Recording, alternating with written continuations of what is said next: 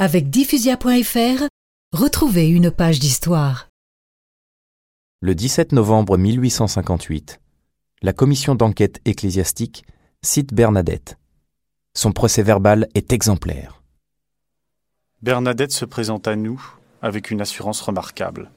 Elle se montre calme, sans embarras au milieu de cette nombreuse assemblée.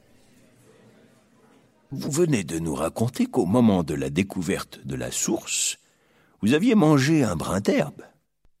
Je ne sais. La dame m'y a poussé en me le faisant comprendre. Mais, mon enfant, il n'y a que les animaux qui mangent de l'herbe. Pour cela, monsieur l'abbé, vous vous trompez Vous mangez bien des salades crues. Pourquoi baisiez-vous la terre sans cesse? C'est bien extraordinaire que la Sainte Vierge vous ait demandé ces choses sans raison.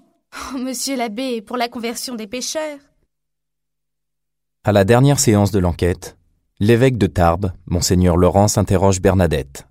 Mon enfant, dis-moi exactement comment les choses se sont passées. Bernadette reproduit les attitudes et propos de la Sainte Vierge.